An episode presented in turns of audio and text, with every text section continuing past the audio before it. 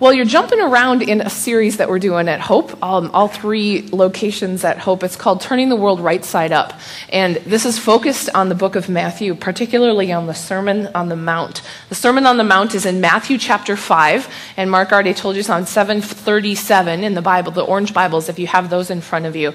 The Sermon on the Mount is one of the most well known teachings of Jesus, even outside of um, even outside of the Christian church. You'll hear it referred to in movies sometimes, and you'll recognize some of those pieces that you've been hearing about in the last couple weeks, and I think you're finishing up next week with this series as well. The Sermon on the Mount is start, it starts out with Jesus essentially um, telling his followers or the people that are listening to him and starting to be intrigued by him the Sermon on the Mount is Jesus' words to them about how they're going to be, how they're going to act, what the truth is about the followers of Jesus. And the reason we're calling this series Turning the World Right Side Up is this because what Jesus taught was very often the exact opposite of what the world was teaching at the time. In fact, a lot of people refer to the kingdom that Jesus preached about as the upside down kingdom because it was so radically different than the world at the time, the perspectives at the time, the mindset at the time, the understanding at the time. And the Sermon on the Mount is one of those things. It's called the Sermon on the Mount because it says Jesus went up on a hill. Mountain, I don't know how you define that, but the Sermon on the Mountain, the Sermon on the Hill where Jesus was teaching. So, the beginning of chapter 5 that you already covered starts out with a whole lot of radical pronouncements about how the world is going to be different and how Jesus' followers are different in character. Blessed are the poor in spirit, blessed are those who hunger and thirst. And the world at the time would say, wait a second, those that hunger and thirst, those that are poor in spirit, that's not, that's not the good. That's kind of the lower part of society. And Jesus is saying, oh, not in the upside down kingdom. So the first part of chapter 5 talks about how Jesus' people are going to stand out in terms of their character and their relationship with God.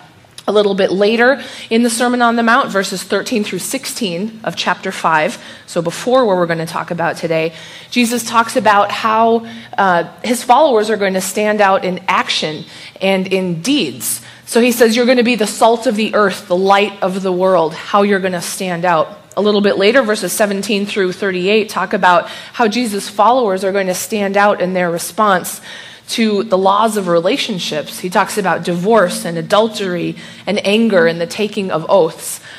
Well, today, verses 38 through 48, the very end of chapter 5, we're going to talk about Jesus' teaching on how followers are going to stand out when it comes to the world's rules of conflict and retaliation and love. Now, it's important to realize that Jesus' audience at the time, and maybe you've talked about this before in this series, but Jesus' audience at the time uh, were not Christians necessarily. A lot of them were people who hadn't decided to follow Jesus yet. But the most important thing to know about the crowd is they were Jews. These weren't people that were Gentiles. In other words, people that weren't Jews first and then became Christians. These were Jews that became Christians. And that's important to realize because the Jewish audience had a teaching and a mindset and a culture that we have to understand. For most of us, that's not your background. I would wager to bet there may be no people of Jewish heritage in this room. Maybe there are. Come and talk to me afterwards. That would be interesting. But um, most of the people listening to Jesus at that time were cultural and traditional and religious Orthodox Jews, and it's important to know. So, one thing that's important to realize about that is when we get into chapter 5, verse 38, you've heard it said, Jesus says, an eye for an eye and a tooth for a tooth, but I tell you, do not resist an evil person. You'll hear this pattern all throughout the Sermon on the Mount. You've heard it said, A, but I say B. Now, in our minds, in sort of Western culture, we think, well, Jesus is contradicting A and B, right? He's saying, here's how it is, but I'm going to change it to B. It's not true. If you were a Jewish hearer at the time, this is how you would have heard it. You've heard it said A, and I'm going to add and make deeper and make clearer B. So Jesus is not contradicting. When you hear Jesus say, You've heard it said, but I say he's not contradicting, he's adding to the teaching. And that's really a good thing to understand. Paul uses it in the New Testament. Most of the Jewish rabbis at the time used that sort of phrasing. It's sort of a, a typical idiom, like we'd use if we were teaching, um, like the words, you know, for example, or um, uh, case in point, or exhibit A. It was just a phrase that was used. So Jesus was adding and expanding, he wasn't contradicting. In fact, right there in chapter 5, Jesus says, I did not come to abolish the law, but to fulfill the law. So, what's the law? it's helpful for us to know what he's talking about when he says, I didn't come to abolish the law, but to fulfill it. In general, let's go back to that first verse that we're looking at today. Verse 38 You have heard that it was said, an eye for an eye and a tooth for a tooth. Well, that was a law of Moses. The Jews that were listening to at the time that had the Jewish scripture would have said, aha, uh-huh, yeah, I recognize that. That's, that's a law on the books an eye for an eye and a tooth for a tooth. Now we hear that and we think, whoa, gouging out people's eyes and eyes and ew, tooth and knocking people's teeth out, that's, that's strange. But it really was a law in a way that the law was, was explained. And it was pretty advanced at the time. Here's a little bit about Jewish Talmudic law. The Talmud was this, the uh, explanation of the scripture at the time. And so the Jews would have used this law to interpret what they believed God wanted out of this law of Moses an eye for an eye and a tooth for a tooth. So, in Jewish Talmudic law, if you were wronged, if somebody did something nasty to you, you were due compensation in five different categories. Five different categories you could go after that person who did something to you. Five categories damages, healing, pain, loss of work, and insult. So, for example, John Custis has a camel, okay? And his camel is in his yard and is wandering around, and Steph has a well and or she's dug a well in her yard, on her property, and John's camel falls into Steph's well. My camel can't swim. And John's camel can't swim. It's a bad situation. So John's camel has fallen into Steph's well. Well, what do you do? Well, John's going to go after Steph for everything, right? You might think, well, he shouldn't let his camel out. Mm, no, actually, John could go after Steph for those five different categories. Number one, damages. Well, his camel is injured, and that camel's worth some money and some work, and so he's going to go after the damages that he can get for his camel falling into Steph's well.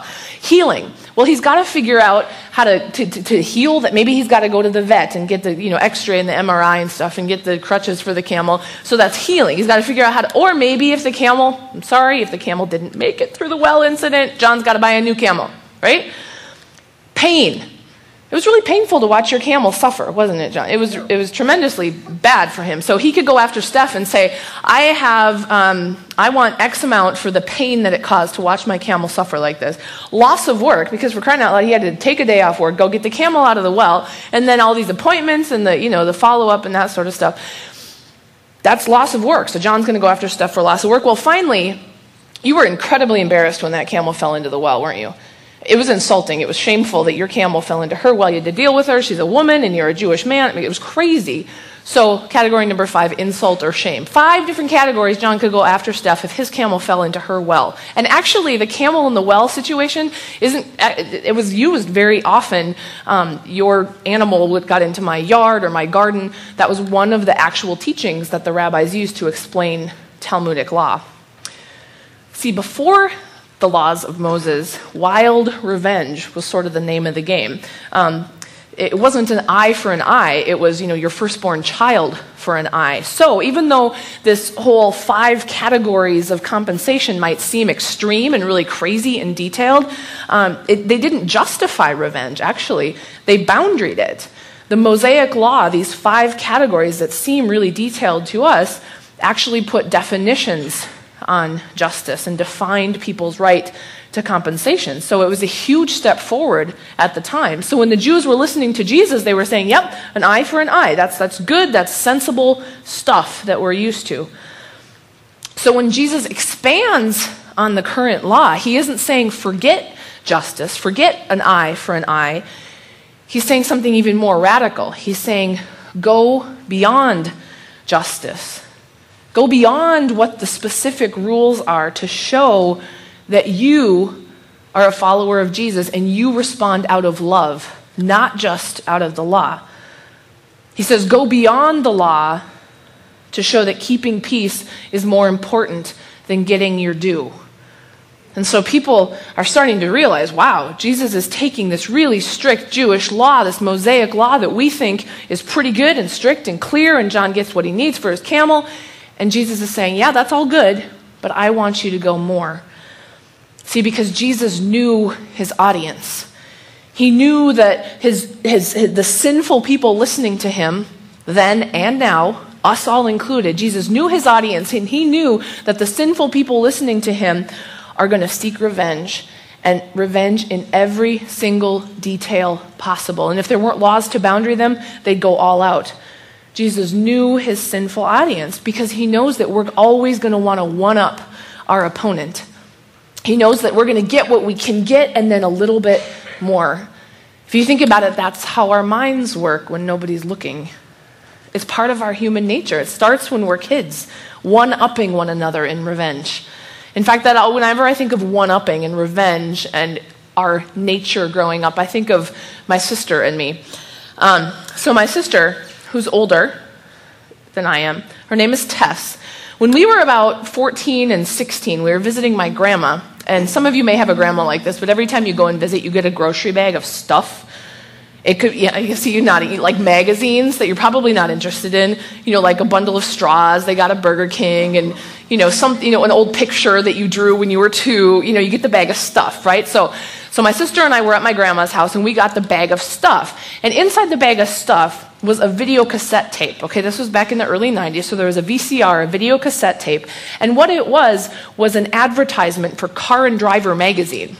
Okay, it was just a 10 minute or 5 minute VCR tape, which of course you were going to get in the mail, stick in your VCR, and watch a commercial. Not really. Well, my grandma didn't have a VCR, didn't even know what the VCR tape was, but she thought, oh, the kids will like it, so it went in the bag, right? So we leave my grandma's house and we get back to our house and we're going through the bag, you know, chuck, chuck, chuck, chuck, you know, magazine. And we got the VCR tape. And my sister gave it to me and I didn't want the VCR tape, so that night I put it in her bedroom. Well, the next morning it was on my bedroom. And the next morning I put it in her bedroom. And the next morning I put it in her car. And this has gone on for about 17 years now. We've been passing this VCR tape back and forth, and oh, it has gone far beyond leaving it in each other's rooms because we're both, you know, married now, and that would be awkward. But it's gone uh, the, the, where it started to escalate was she gave it to one of my high school teachers who had me called into the classroom after school as if I were in trouble, and then the teacher handed me the, the video cassette tape. I had it given to the head of security at the University of Minnesota Duluth and had her summoned to the security office, and she was handed the videotape. Um, it traveled with her around Mexico because I stuck it in a backpack before she traveled there. I had to tote it around Germany, Denmark, and East Africa when she stuck it in my luggage right before I went. We've given it to each other for countless birthdays and Christmases, but that's getting kind of lame. But at this point, I'm clearly the superior sister because five years ago I had it handed to her during her wedding ceremony. and my husband is on strict orders to keep my sister away from the delivery room in about 12 weeks because, so help me, if she gets in there, I will be handed a video cassette tape rather than an infant. because she's had it for six years now, and I know she's plotting. So, we one up one another. It's part of our human nature, and it gets pretty ridiculous sometimes. So, Jesus knew his audience, and he knew that his audience was made up of people like my sister so he knew that he needed to show, he knew that he needed to show what it meant not just to keep the law, but to go beyond it. And so he gives really specific examples in our passage in Matthew chapter 5. Example one, he shows specifically about going above and beyond when it comes to insult. So you've heard it said, an eye for an eye, a tooth for a tooth, but I tell you, do not resist an evil person. If someone strikes you on the right cheek, turn to him also the other. And if someone wants to sue you and take your tunic or your shirt, let him have your coat as well.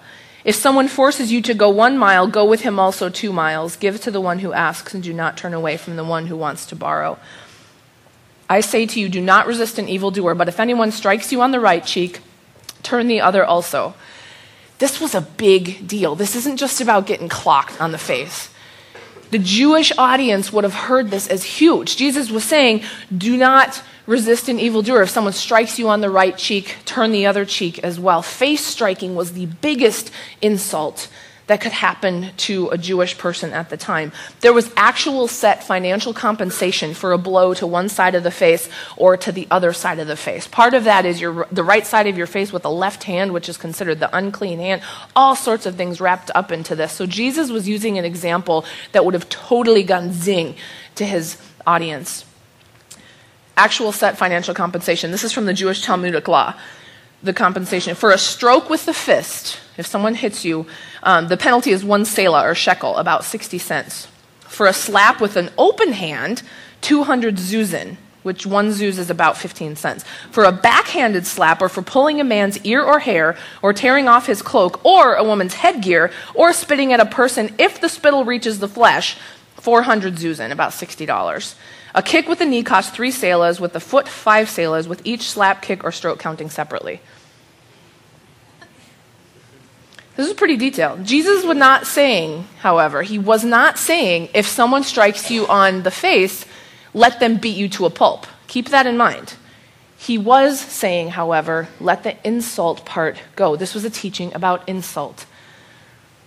He wasn't saying, let them beat you up. There was moderation, but he said, let the insult go. Don't look for every infraction that you can collect on because of your pride. Take it for the kingdom just before this passage, still in Matthew chapter 5, he had said this Blessed are those who are persecuted for righteousness' sake, for theirs is the kingdom of heaven. Blessed are you when people revile you and persecute you and utter all kinds of evil against you falsely on my account. Rejoice and be glad, for your reward is great in heaven, for in the same way they persecuted the prophets who were before you. His next example has to do with practical rights. So the first thing had to do with insult. His next example had to do with some practical rights. And if anyone wants to sue you and take your coat or your shirt, give your cloak or your tunic as well. So, on the one hand, again, there's moderation here. I'm going to take off my earring because it's clicking and driving me nuts, which means it's probably driving you nuts. On the one hand, there's moderation here. Jesus doesn't, um, he doesn't say, if someone takes your cloak, give them your house and your camel and your well there's moderation. But this is an example that he gives of if someone wants your coat or if someone wants your shirt, give them your coat as well. Um, it's pretty drastic for two reasons, anyway. The first one is lawfully, someone couldn't keep your outer cloak overnight. And here's why. Because most people had two pieces of clothing their, their inner shirt and their outer cloak. And the outer cloak also served as like your blanket overnight. So even if I gave my cloak to someone as collateral for a loan, they had to give it back to me every night. Because that was like considered my, my house, my, my warmth, my blanket. And so to say to someone, if someone wants your, your shirt, give them your coat as well willingly was already just a, crazy big idea. But then, if you think a little bit further, it was radical because, like I said, most dudes at the time wore two pieces of clothing an inner tunic or shirt and an outer cloak. So, if someone sues you for your shirt and you give them your cloak as well, do the math. Jesus is basically saying, according to the law, you don't have to give your tunic. But I'm telling you, Christian, you can be considered more concerned about keeping the peace than getting every detail due you. And you, Christian, would rather show this crazy generosity and this sort of irresponsible sense of giving and graciousness than worry about your own nakedness, literally. So the people that were listening to him would have been saying, Give them your tunic as well? Are you, are you kidding me? So these examples are a lot more than just examples that Jesus is pulling out of the air. So, the final example and if anyone forces you to go one mile, go also the second mile. Now, this would have been the ultimate insult to the Jewish hearers. Why? Because we think, well, go the extra mile. It's kind of a nice little thing that we say, right? Well, this is how the Jewish hearers would have heard it. In the version that Mark read, that maybe some of you have in front of you, it says if a soldier asks you to go one mile, go the next mile as well, go the second mile as well. That's what Jesus was talking about. At the time, remember, the Jewish area was occupied by the Romans, so there were Roman soldiers all over the place. And there was a law on the books that said that a Roman soldier could commandeer any non Roman citizen that he wanted and say, hey, come over here, and you get to carry my stuff for one mile. You have to carry my things for one mile. That was a law. And any citizen that wasn't a Roman soldier had to comply. There was nothing more insulting to a Jewish hearer at the time than Jesus saying, Yep, that's the law. And in fact, don't even just carry it one mile, carry their stuff two miles. This occupying Roman force, the people that the Jews hated more than anybody else. And Jesus was saying, Go the extra mile for that person, for that occupying soldier. Carry his armor, his food, his sword an extra mile. Again, Jesus had moderation here. He didn't say march all day long. He didn't say go 10 miles. He said go two. His point was go beyond the requirement of the law to show that you stand out, that you're different. And so these three examples were, were radical, they were specific. It isn't easy teaching, finding a balance between our innate sense of justice and Jesus' call to stand out. There are definitely times when Christians are called to stand out against injustice, to stand out against the things that are happening that are wrong in the world. Absolutely. Are we to work for justice and peace for the good of people? Absolutely. But Jesus is also saying there's a way to stand out. He said, when your brother wrongs you, confront him in love. That's okay to do. It's okay to stand up for your rights and who you are as a person. Luke 18, and will not God grant justice to his chosen ones who cry out to him day and night? Will he delay long in helping them? I tell you, he will quickly grant justice to them. God is a God of justice, and we can defend one another and defend ourselves where it's appropriate. He's not asking Christians to be passive or unintelligent or pushovers, but he is showing this there's an alternative kingdom. This totally different, radical, upside down kingdom is going to show up in our response to the world around us, in our response to conflict and to hate. He says, look different. It's sort of like a, a test plot. You know, when you're driving down the country roads in, uh, in Iowa and you, you see the cornfields, and then you see a test plot for, you know, Pioneer Seeds or something like that. And sometimes it's really noticeable, right? You, you're driving along and there's this kind of lame little cornfield, and all of a sudden there's corn that's 37 feet high and it's got a little Pioneer sign or whatever. That's a test plot. And Jesus is saying that's how Christians can be. You're in amongst the rest of the corn. You're part of the world. You're getting the same soil, the same sun, the same rain, but you're going to stand out and look a little different. The world says retaliate, even justly. Even according to the law, the world says you can retaliate, but Jesus says go the extra mile to main, maintain peace and demonstrate love. You might remember a few years ago, um, about seven years ago now, there was this tragic school shooting in Lancaster County, Pennsylvania. It was an Amish school, this little one room Amish schoolhouse, and a gunman who was like the local milkman. You might not remember that. He was known by many of the Amish families. He was a milkman, and he, he went into the school and tragically t- took the girls hostage and ended up um, killing five of them. It was this horrible tragedy. And it was amazing to watch the secular media's response not to the shooting, because that was pretty typical, but the secular media's response to the Amish people's response. And for those of you that don't know, the Amish people are a, a group of Christians that uh, live in communities and tend to live very simply and close to the earth and according to Scripture. And the secular media was astounded by how the Amish Christian people responded to this shooting and this shooter and it was interesting to read some of the articles about it again. Here's one from a secular writer. Following the tragic Amish school shooting of 10 young schoolgirls in a one room Amish school in Nickel Mine, Pennsylvania, reporters from throughout the world invaded Lancaster County to cover the story. However, in the hours and days following the shooting, a different and unexpected story has developed. In the midst of their grief over the shocking loss, the Amish community didn't cast blame. They haven't pointed fingers, they haven't hold, held press conferences with attorneys at their sides. Instead, they've reached out with grace and compassion toward the killer's family. The afternoon after the shooting, an Amish grandfather of one of the girls who was killed expressed forgiveness towards the killer, Charles Roberts. That same day, Amish neighbors visited the Roberts family to comfort them in their sorrow and pain. Later that week, the Roberts family was invited to the funeral of one of the Amish girls who had been killed, and Amish mourners outnumbered the non Amish, at Charles Roberts' funeral. It's ironic that the killer was tormented for nine years by the premature death of his own young daughter. He never forgave God for her death, he told people. Yet after he cold bloodedly shot 10 innocent Amish girls, the Amish almost immediately forgave him and showed compassion towards his family. In a world at war, And in a society that often points fingers and blames others, this reaction is unheard of. Many reporters and interested followers of the story are asking how could they forgive such a terrible, unprovoked act of violence against such innocent lives?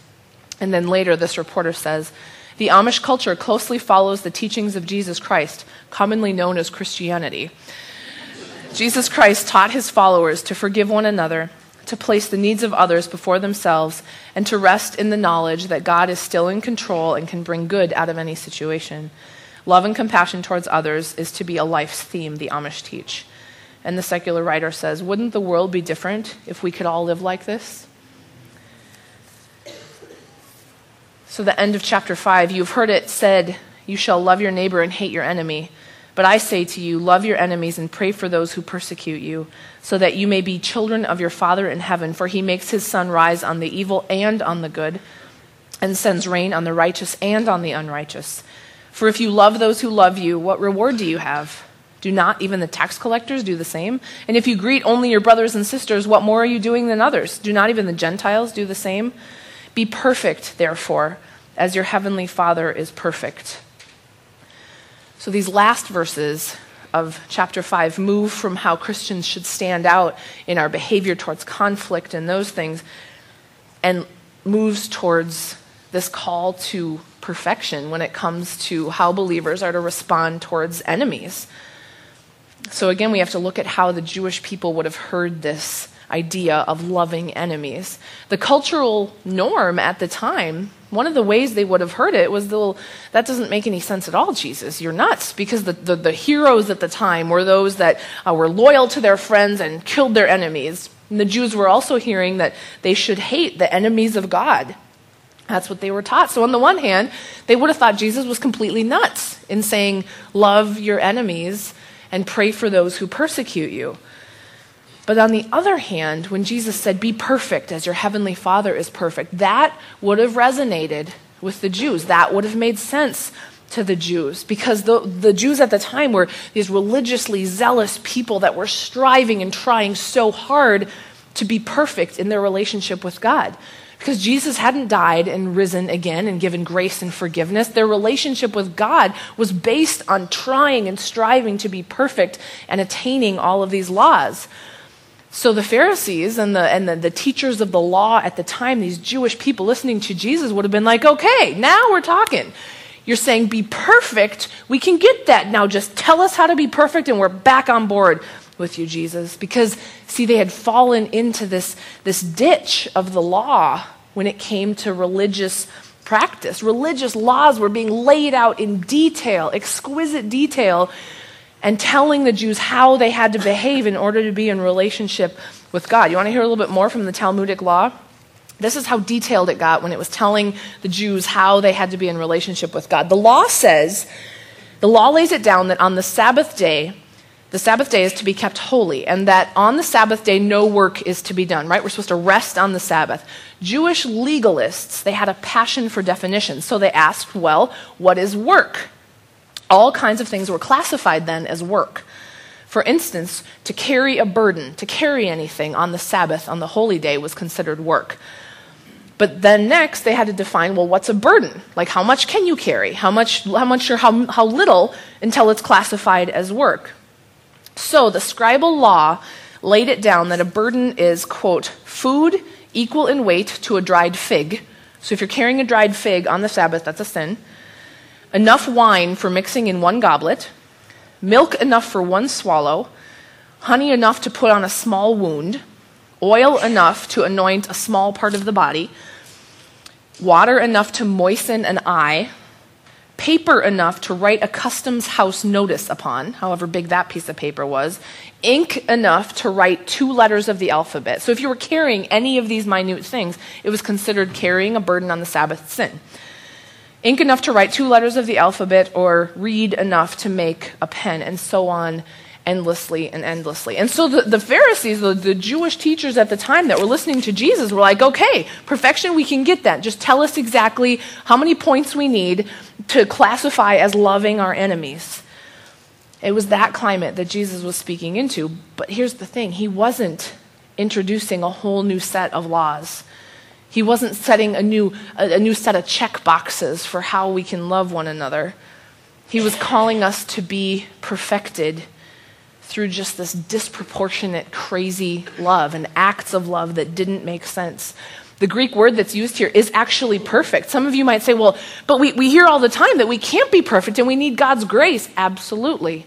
And some of you, that's what you need to hear this morning that you are working hard to love your enemies and pray for those who persecute you. And you need a word of grace that God forgives you when you're not perfect.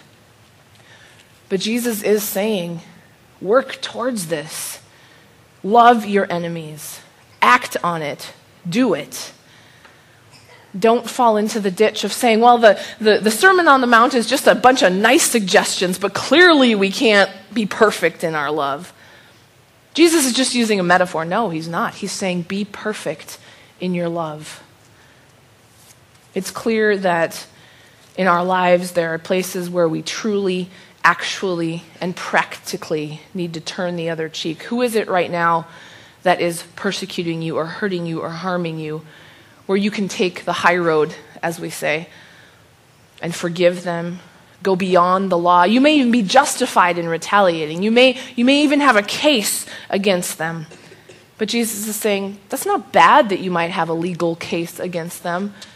But maybe there's a time for grace. Maybe there's a time for going beyond the law.